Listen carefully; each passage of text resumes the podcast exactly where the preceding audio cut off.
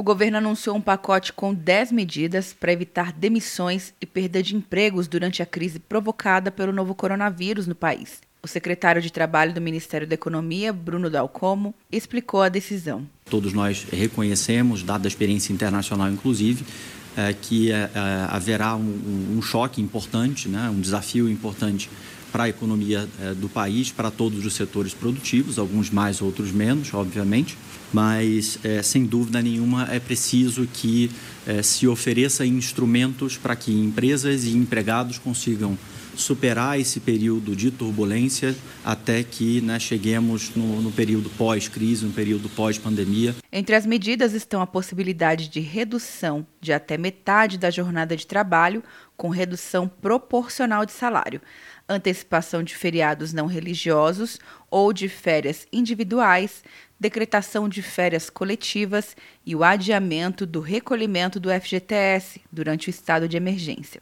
Outras medidas anunciadas são o teletrabalho e o uso do banco de horas, que é quando o trabalhador pode usar as horas trabalhadas a mais para tirar folgas, ou repor as horas depois do fim da calamidade pública, no limite de até duas horas por dia. As medidas flexibilizam a CLT, consolidação das leis trabalhistas, e deverão ser encaminhadas ao Congresso por meio de uma medida provisória ou projeto de lei.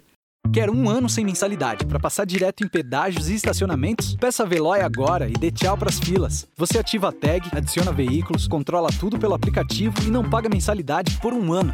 É por tempo limitado. Não perca. Veloy. Piscou, passou. De Brasília, Luciana Castro.